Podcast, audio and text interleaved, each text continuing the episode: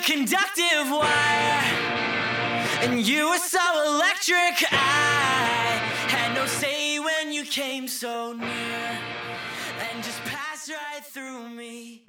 Hey everyone, welcome to Geekdom is Back. I am joined by Tim Hardy, who has not been on the podcast in quite some time. We were just trying to figure it out, and it's been, you know, almost 200 episodes. Tim, so how are you doing? I'm doing good. How are you doing? Keeping busy. Lots of podcasts all the time. Nice. But today we're here to talk about The Amazing Spider Man 2. And Tim, I know this is one we have wanted to plan for quite some time now. And I finally went back and rewatched both movies because I have this thing where I cannot do the second movie without doing the first movie. I think it was an interesting experience going back and watching both of these movies and now getting to talk about them because I think there are pros and cons for each Spider Man series that we've had, especially for live action.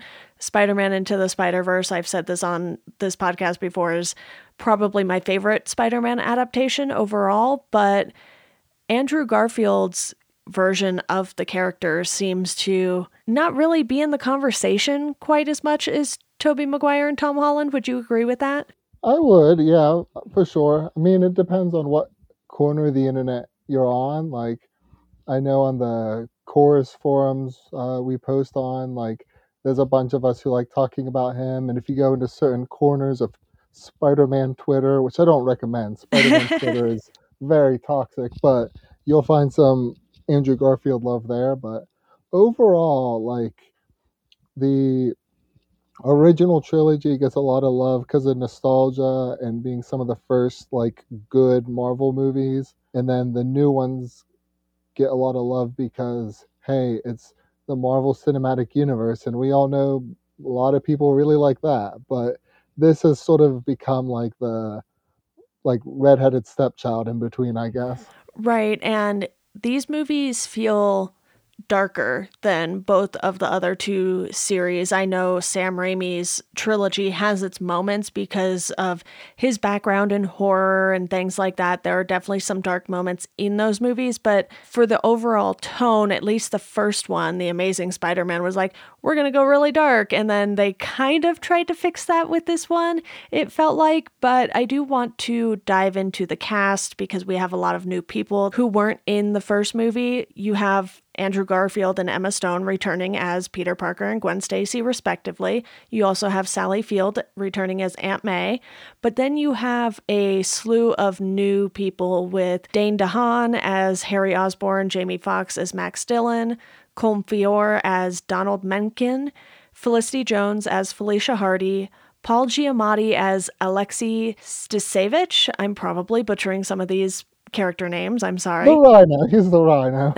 yeah, the Rhino. Campbell Scott returns as Richard Parker and BJ Novak as Alistair Smythe. Yeah. And, you know, BJ Novak, I just put in here because he's a familiar name. He doesn't play a huge role in this movie, but we're obviously familiar with the character with Alistair. And I think one of the things that stood out to me with this movie first was just how packed or stacked, if you will, the cast is. Yeah, there's there's a lot of like people in here for sure. Like a lot of uh, characters, a lot of uh, villains, which I know you're going to want to get to in a minute. Um, a lot of supporting characters and Easter egg characters. Uh, like you say, Fel- Felicity Jones was Felicia Hardy, but they never really say her last name.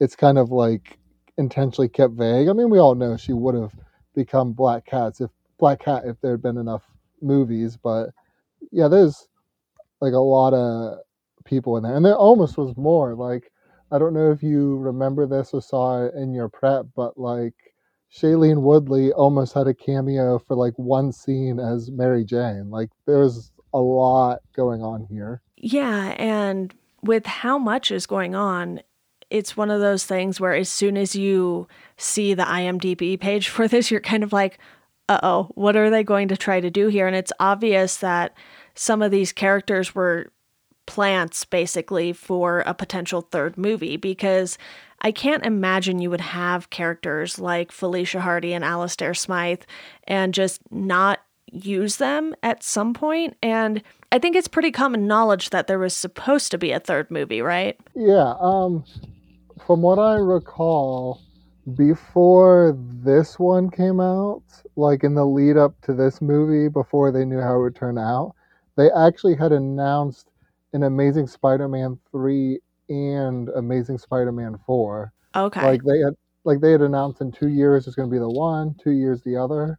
And then I think at one point, I don't remember if it's before this movie or afterwards, was when they started talking about those other spin-offs too, like Sinister Six. Like Sinister Yeah. Six was going to then be a separate thing from those two. So yeah, they were they were gearing up for a ton. I'm curious if they saw the success of the MCU and they were like, ah, crap, maybe we got to get in on this. I feel like almost certainly that's that's what happened. Um, especially because so this came out in 2014, and then the year before this, 2013, is when the Wolverine came out, I believe, um, which is that Wolverine in Japan movie. yeah. And I and I know like James Mangold later on said that a lot of the weird stuff in the third act with like the big CGI like Silver Samurai dude was because the studio at Fox was forcing him to make it feel more like a Marvel movie.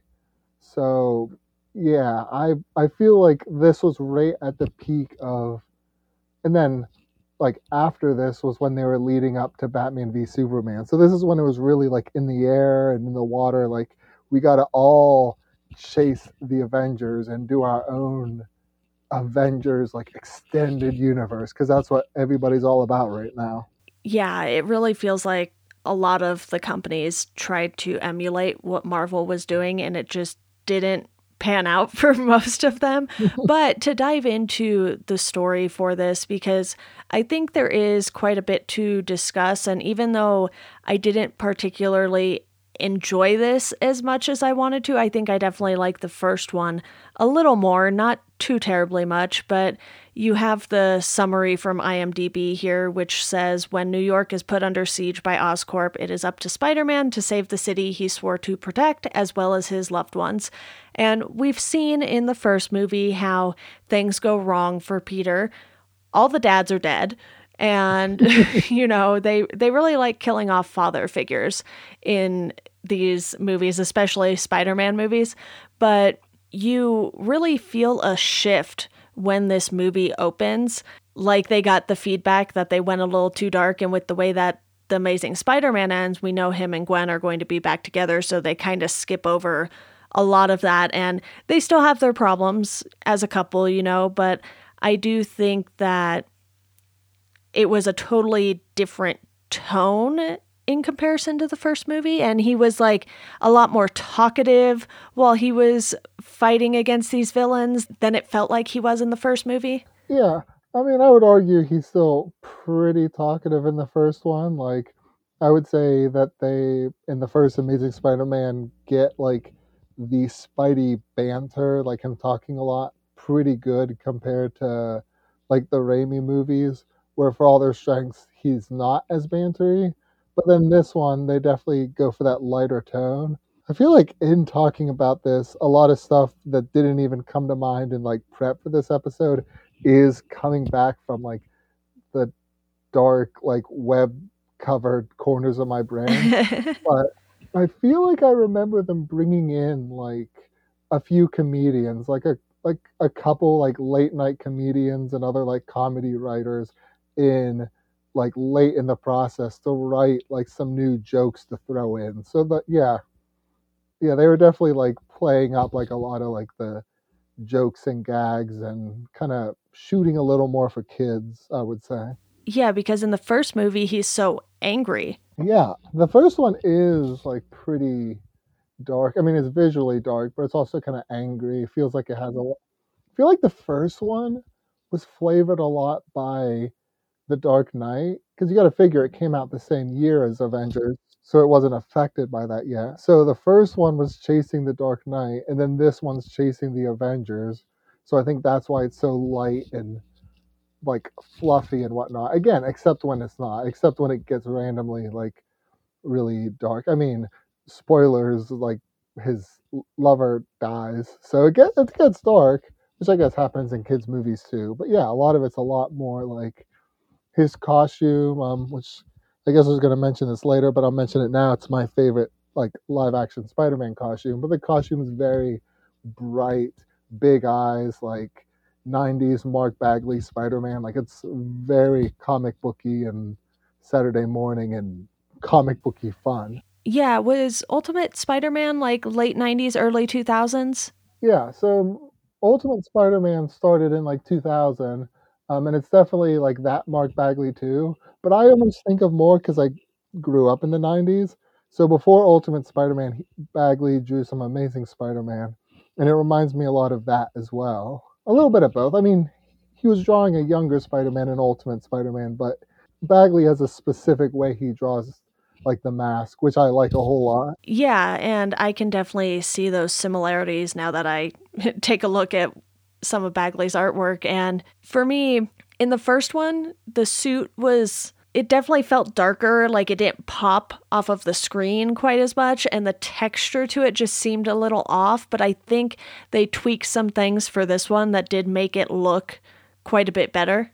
Mm-hmm, definitely, like I feel like the the first one they just like they just really wanted to make it different. Like their mission statement was to be different, mm-hmm. and I do like it for what it is. Like it's a cool variant, but I feel like they heard a lot of like response of like why are there these weird little details? Why is it dark and blah blah blah. So I think they like skewed to the other end to make it more comic book accurate Right. but in a way that I really appreciated personally. But yeah, for sure. Yeah, and one of the things I wanted to talk about that you briefly mentioned earlier was the number of villains. And this kind of applies to the script being a little muddy and overcrowded and things like that too. So we can talk about both of these things here at the same time. But you start off with him going after Rhino and these other criminals that are with Rhino before he's actually Rhino. And then you have Norman appearing briefly. And even though he's not really a villain villain in this, you can tell that it's going to lead into Harry becoming the big villain. But before that, you have Max Dillon turning into Electro, which I thought was a little strange. I was like, he got bit by eels after being electrocuted. And I'm sure, you know, it's comics accurate and everything, but I guess I just didn't know his origin. So it kind of took me by surprise. I, I honestly forget it how comics accurate it is, but it, because it's been a while since I read the old like 60s like Steve Ditko comics. But yeah, it's just real like goofy like his origin there. Um but to jump to what you were saying about the villains though, like with all the villains, um so like you're talking about there being like a lot of villains here and that connected to the story. Um that I hear a lot of people talk about this movie having too many villains. And I do have like in my opinion like I think that like I have a lot of story issues. Like I think it's like a like a mess and overly cluttered. But I often push back on the idea of it as having too many villains, and here's why. How many villains are there, like main villains, are there in this movie, Amazing Spider-Man Two? Technically, two. Yeah, I mean, if I'll I'll be generous and say you can count Rhino. okay. If you count Rhino because he's iconic, like, and he is in a costume at the end, there's three. So how many villains by those same rules are in The Dark Knight? I honestly have no idea. I haven't seen the movie in so long.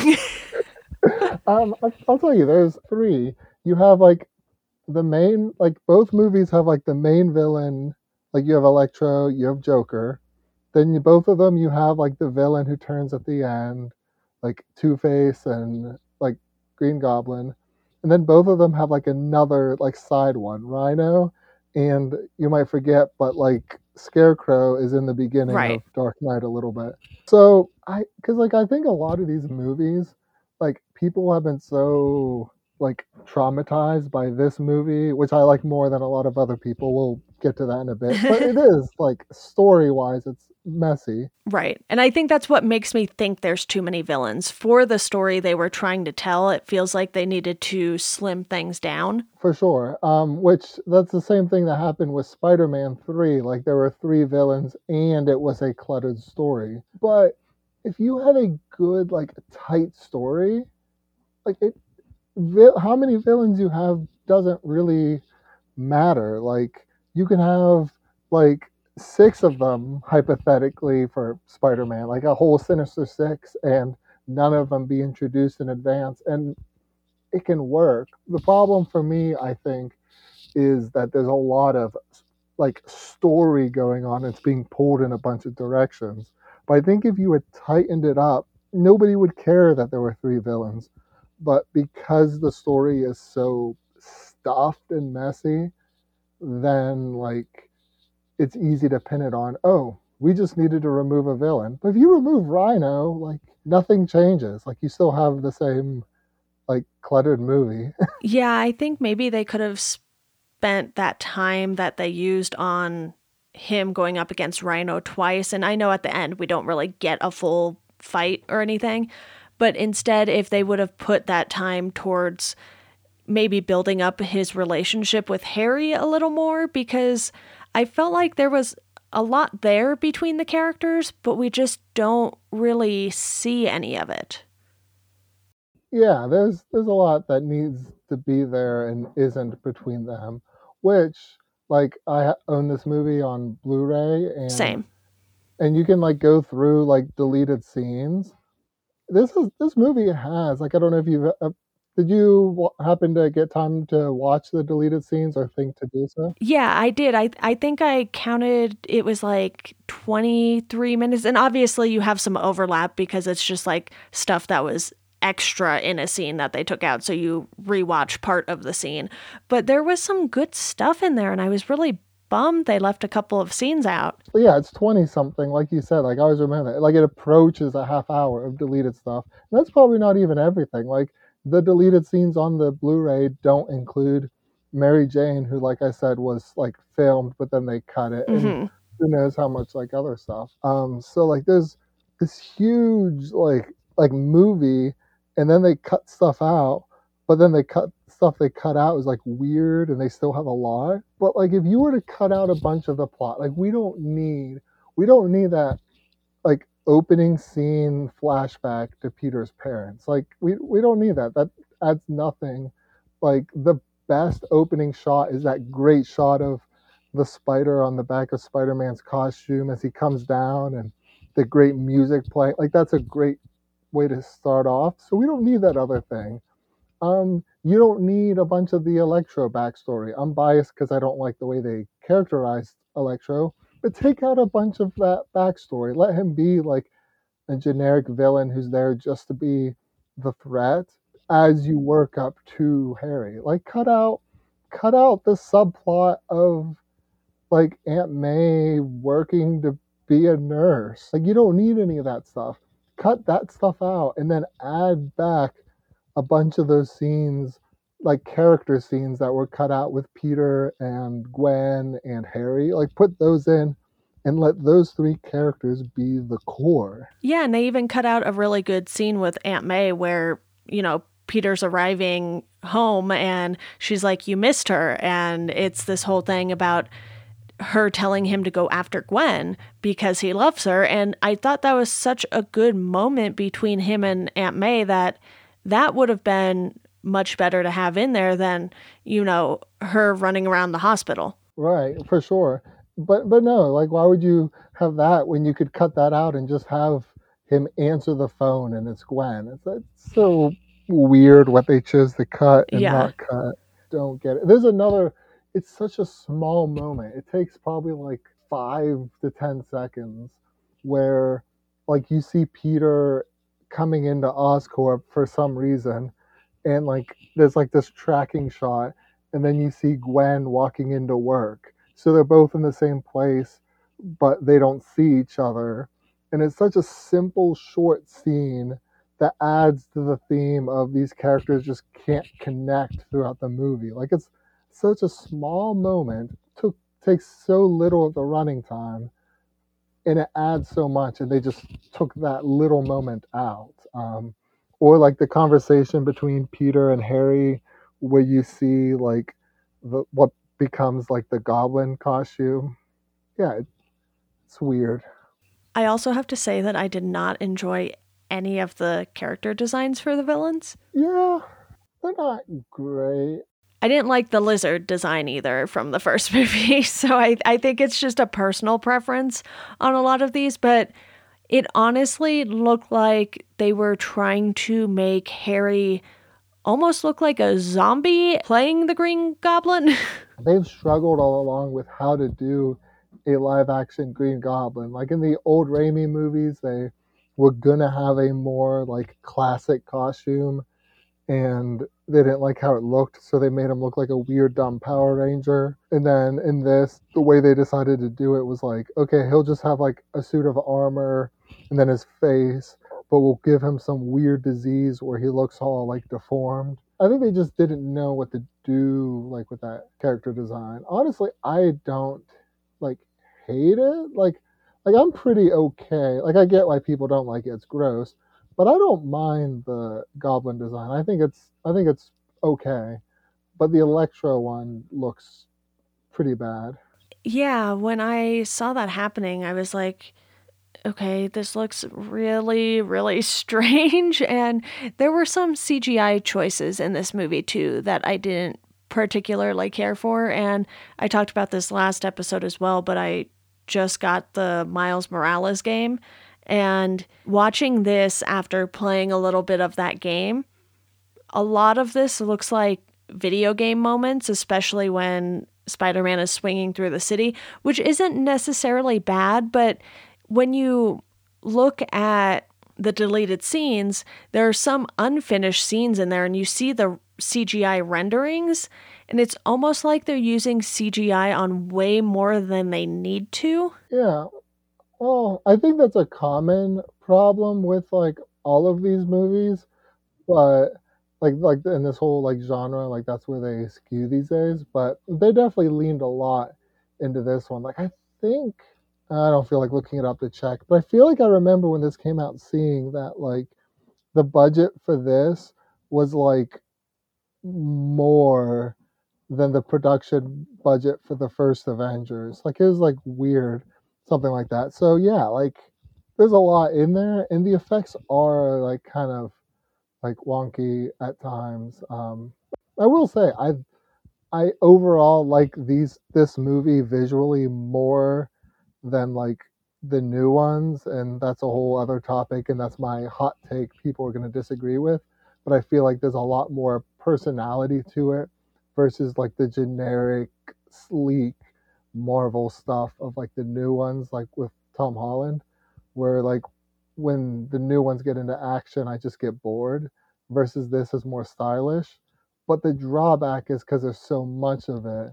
There's bits that just look real kind of like like like Spider-Man and Electro in the third act in the power plant or whatever the heck that was. That looks weird. Right. And then you have that whole scene, and then you have Green Goblin swooping in, and there's just so much going on in that third act. But to answer your budget question, Amazing Spider Man 2 was somewhere between 200 and 293 million, which is not very specific at all. Those are like drastically different numbers.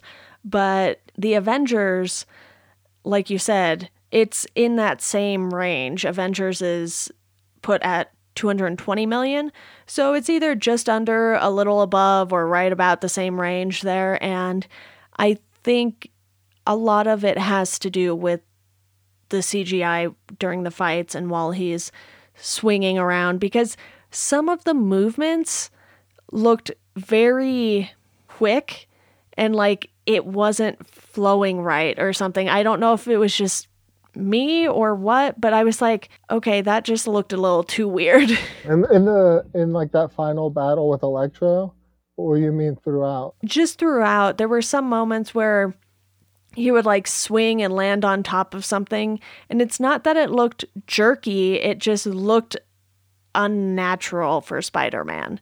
Like it wasn't super smooth or kind of realistic for Spider-Man, I guess. I could see that. Um, I think outside of like when it gets really big and crazy, like I mentioned earlier in the like third act, I think other than that, I'm mostly like pretty happy like with how he moves. Like it's kind of like weird, but I think it like works and it's like striking. Like I like it, but I can I can see how you would feel like that way about it. It probably depends on the scene too. Like some look strong Yeah. and others they were probably rushing to finish. Right. Sometimes it was just a distraction. I was like, that was odd.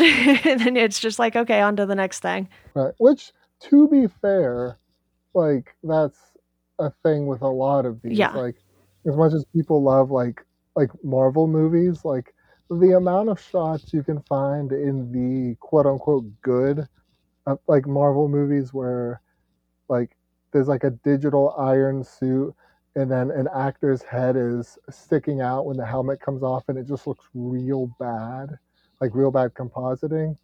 Like that's something that happens with all of these for sure. Um i don't know. Like i guess it, i guess it just depends on what they were going for and how careful like they are with with that which is one another thing i i guess i can keep finding excuses to sneak in complaints about marvel studios uh, spider-man but that's one reason why i don't like that his normal costume in those ones is like digital because this one overall like overdoes the digital effects more but at least when he's in a costume he's in a costume there's no digital texture on it Right. And I do think, like I said earlier, they improved on the suit in this one. I'm wondering if it's just because there was seemingly a lot more action in this one that, like you said, maybe at times they were rushing to finish it because you have more villains, more battles with said villains. And a lot of the first movie was Peter looking for the person who killed Uncle Ben. So he wasn't really swinging around quite as much. yeah that's probably part of it also like you look at the villains i mean um like the main villain is electro like he's he's basically fighting like dr manhattan so Yeah, that is what it looked like. which they didn't have to go that approach. Like sometimes in certain comic and cartoon universes, Electro looks like that, but traditionally, he's a dude with a Steve Ditko designed green and yellow costume that looks ridiculous in the best comic booky way possible. So they could have done a version of that. Like, I don't think any studio is gutsy enough to put a character in live action on the screen looking like that. But like you could you could find something halfway to that and have done it, which I wonder if that's what's going to happen in the next like Spider-Man movie allegedly comes out this year covid permitting. I wonder if they'll go more that direction versus like Spider-Man's faux Dr. Manhattan in his weird Power Ranger costume or whatever. Yeah, that will definitely be interesting to see because from the news cycle anyway, we know they're going to incorporate a lot of people we're familiar with in this upcoming Spider-Man movie, but with this one, I do want to say a, a few things that I liked about it. I think Gwen and Peter's chemistry continued to be good, and obviously, the two of them being in an actual relationship probably helps. Oh yeah, like like it, it was chemistry so good that after that during or after the first one they started dating. Um, of course, then when this movie didn't do well, they not they eventually in the years afterwards like broke up. Um, which I mean, who knows? Maybe if they'd kept making movies, they would have broken up anyways and would have been awkward. But regardless, this movie was made in that sweet spot in the peak of them having that perfect chemistry and it's so good like definitely one of the biggest reasons i come back to this movie a lot in spite of its flaws it's just their performances individually and as a duo Right. I also think that using Oscorp as this sort of place where all of these things originate is something that I find interesting with the story. And I almost wish they would have leaned into that a little more too, because you even have Donald Menken who appears in the comics and, you know, the hostile takeover is part of that story. But I really felt like there should have been like more of a focus that all of these things kept leading back to Oscorp and it that storyline just kind of went nowhere, but I do like that potential there because then who knows, we could have seen more of that in the third and fourth movie. Well, the story kind of goes nowhere because they were planning on it going in the third and fourth movie. I guess that's sort of the downside of that. Like they're to build it so slowly, but yeah, it, it was interesting. Like the way they leaned so much into Oscorp. Um, which makes me wonder like how long before like these movies are willing to bring Oscorp back because it was so much a part of these movies. But yeah, I, th- I thought that like worked pretty well having that be like a good like through line, um, especially with this one there being that sort of like conspiracy side, like some of the deeper stuff with like Peter's dad and the stuff behind the spider and all that was a bit too much. Like I was like that just kind of annoying and I would have cut like like half of that at least if I were like re-editing the movie but I do think having a conspiracy there like hold like bringing those characters together because that is the connecting point of Peter and Harry and Gwen because she works there. Like I think that works as the center point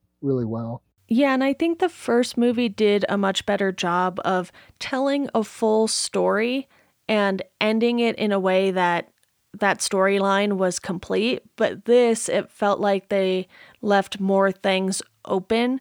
And I think when you are going to try to make multiple movies, you should still have a contained story within each movie, even though you have things leading into the next one, if that makes sense. Oh, yeah, I believe that firmly. Like, I harp on that a lot when I talk about like comic book movies. I think that's very important. Um, having each movie be its own story. Something that you were saying earlier that kind of like with like Peter and Gwen's like relationship, like on the note of that flow of a movie, I feel like the first movie, like one of the issues with it was at the end, I think you were mentioning this earlier, they like clean up the Peter Gwen thing too quickly. It's like, oh no, like we're together. Right. And they kind of just gloss over that at the beginning of this movie. You just jump right into the action and they are graduating. And then you're like, okay, so we're not even going to really get a lot of that. And then they finally bring it to where Peter is struggling with breaking his promise to Captain Stacy. And that also just kind of goes nowhere because it's like he kept seeing Captain Stacy when they were together, and then that just stops the next time they're together again.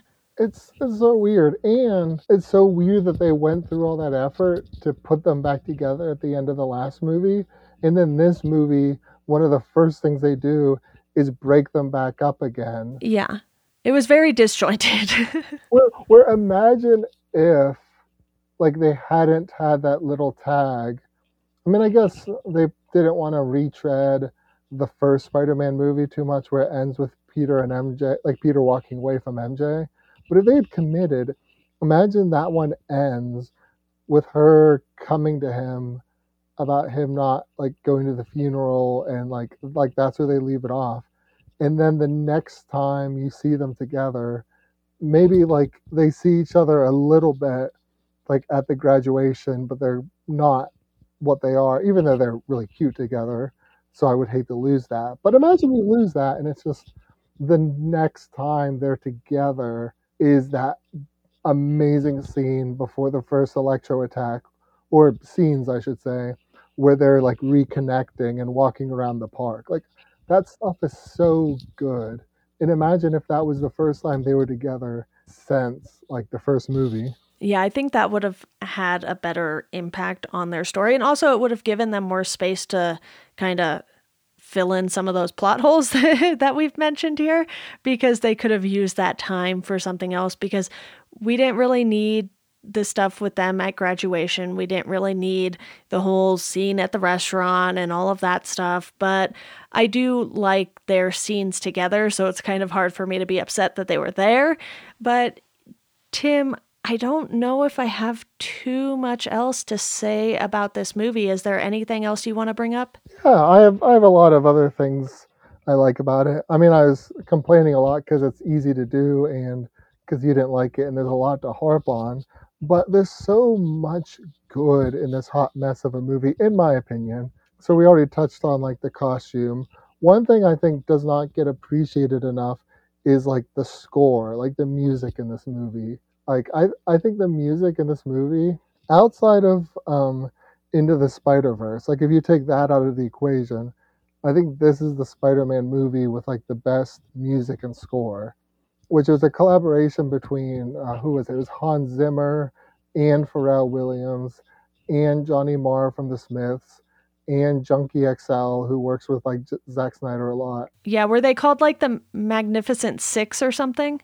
Something like that. Yeah, some pun or some not pun, but some play off of like the Sinister Six. But yeah, they're they had like a whole name like Hans Zimmer and the Magnificent Yeah. Six, and it all like it works so well. Like you have all their like the Junkie XL influence, the Pharrell Williams influence, like the Hans Zimmer like core to it, and it's all like so good. I mean, the only thing I don't like is I think the voices of Electro that they threw in, which I don't know if that was originally in the score, or if it got tacked on in the filmmaking, like in the editing. But I think if you listen to the soundtrack, like the score, those electro voices are in there.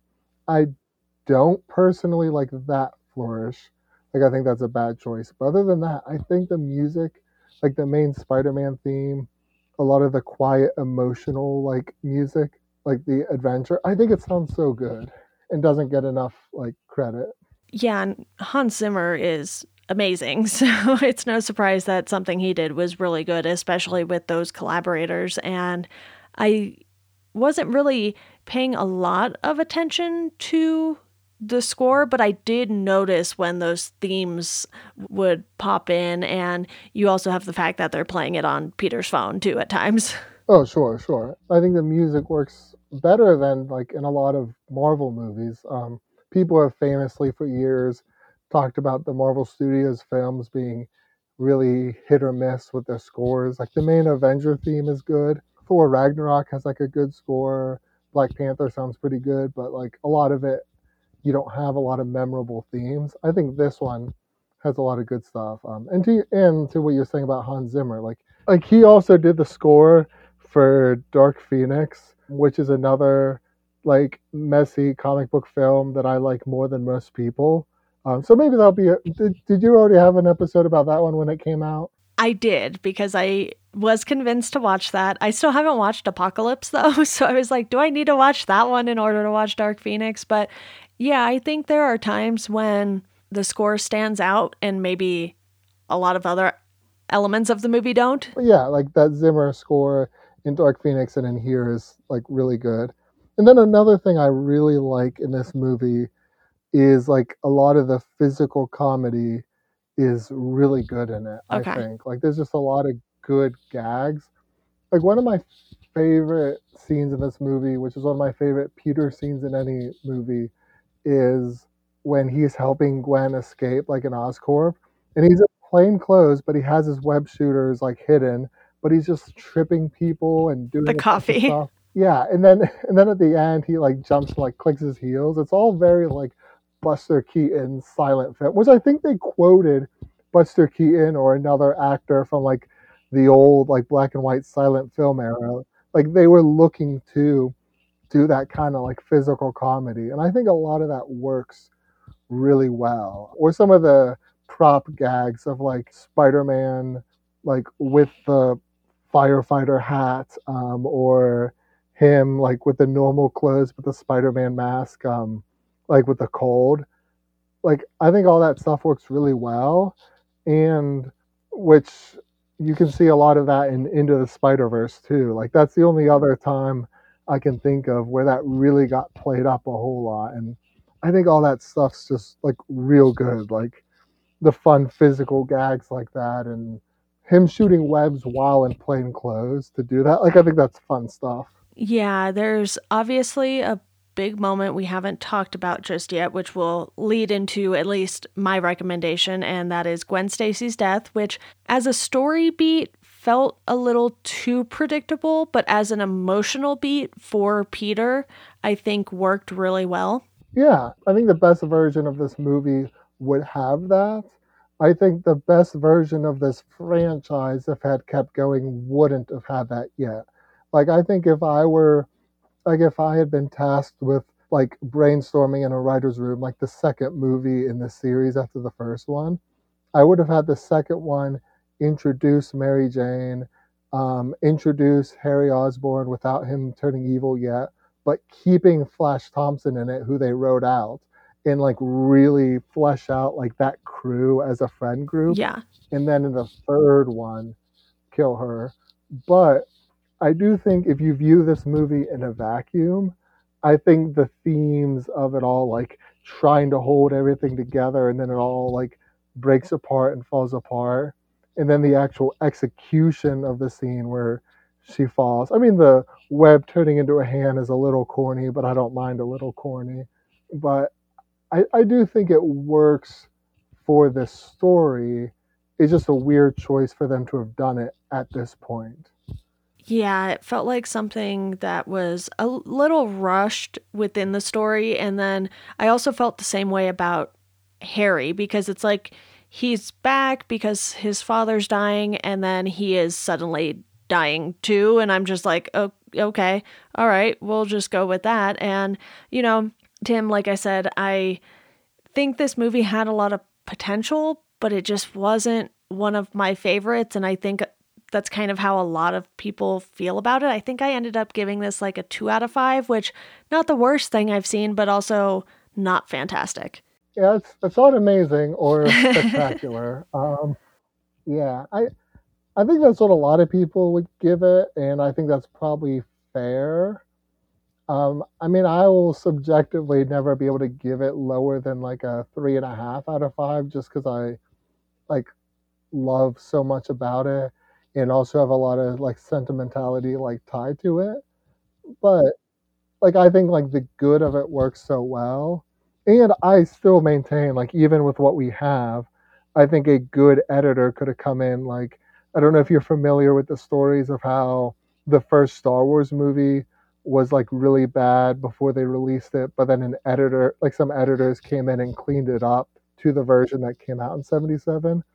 But I think if there were similar editors who had come into this movie, I don't think we would have gotten Star Wars, but I think we had a much stronger movie. People would have like accepted more if someone had like come in aggressively and like cleaned it up. Um, and hey, who knows? Maybe with this whole like Snyder cut of Justice League that, as we're recording, is about to come out um, in a couple days. Like maybe with all this, we can start a campaign uh, for release the web cut of Amazing Spider-Man 2, um, a four-hour cut of this movie, which will be a hot mess. But you know, I will happily be an obnoxious person on Twitter to get a longer version of this movie. I don't know how many director's cuts I will be able to take, but if someone wants to do that, great. But Tim, let's dive into some recommendations. I mentioned Gwen Stacy's death kind of leads perfectly into mine, and I'm going to recommend that people check out Amazing Spider-Man number 121 and 122, which covers that original story. So it's a two-issue kind of thing. I think you can probably just jump in and get a feel for what this movie was pulling from as far as the source material goes. Yeah, I mean, there's there's old comics from that era, like that's from like early 70s. Like in that era, they still made every comic as if it would be your first one because a lot of kids would just find one on a spinner rack. So if someone has like Marvel Unlimited, they could definitely just look up those two issues. Yeah. Um, or there is like a there's a couple trades with it too, like collections. Um, can't see from here on my bookshelf, but one of the Epic collections, right, like has this like collected in it. If you want more context, but yeah, you could just read the two issues and be fine for sure. Good stuff. I love like this era. Like this is like Gerry Conway that you're recommending. Like I love this era of Spider-Man. Yeah, I haven't been able to dive too deep into it. I think you know this, and some of the listeners might know this, but a while back I was the editor for a Spider Man website. So I had started from issue one, technically, I started from Amazing Fantasy number 15, and then I went through the Amazing Spider Man comics, and I think I got about 60 issues in and then kind of fell off of it and I've just kind of read other things here and there but I would eventually like to get back into that and get to some of the, you know, 70s, 80s, 90s stuff because you don't want to get too far into the 90s. Let's be real. Like when you want to get a little bit, but once you get to the Clone Saga, you probably you probably want to sit like half of that out. But what's your rec today, Tim? The one that I wanted to recommend, which ties into some of the last thoughts I was saying about the movie, is Spider-Man Blue, um, the miniseries by Jeph Loeb and Tim Sale. Tim Sale being the selling point. Uh, Jeph Loeb, I don't think has ever written anything good that Tim Sale or Jim Lee draw, but like the Tim Sale art on this miniseries, which is a retelling of like some of the early like Stan Lee, John Romita era like Spider-Man stuff, like when he's in college. It's just such a good like miniseries. Like if I wanted to recommend someone like have a starting point for Spider-Man just period, I would probably tell them to start with this like Yeah. story. Um like it's it's where you like it's a retelling of when you first meet Mary Jane and then you have and meet Harry Osborn. So when I say like the second movie of this franchise should have brought in MJ and Harry while keeping like Flash, uh, Gwen, and Peter. Like this miniseries is what the second movie should have felt like before you get to the death of Gwen Stacy. And because this is told in flashback, you do get to have narration from a Peter who already knows like that Gwen's gonna die. She doesn't die in the miniseries, but it's that very like nostalgic, melancholy like narration over the fun college adventures. Um, which in these fun college adventures, at one point, Peter ends up buying a motorcycle to impress Gwen. So all those people who say Andrew Garfield Peter was way too cool and not nerdy enough, back in the '60s he bought a motorcycle. I don't know what you're talking about. exactly. Well, Tim, I think that is a great rec, and I have read that one as well. I think I tried to read all of the ones that those two creators did together. I don't know if I ended up getting through all of them, but Spider Man Blue definitely a recommend. And thank you so much for joining me to talk about the amazing Spider Man 2. I think I have now covered all of the Spider Man movies. So far, I mean, they're gonna pump out a bunch of them, and you're gonna have to crank out pretty soon like five Spider-Man movie episodes a year. Let's be real, but you're you're all caught up for now. For now, yeah. Good times. All right, everyone, that does it for this episode of Welcome to Geekdom. If you want to support the podcast, you can do so through our Patreon. If you want to follow us on socials, you can do so at GeekdomPod on Twitter and at Welcome to Geekdom on Instagram and Facebook. And as always, thank you for listening, and we hope you enjoy the rest of your day.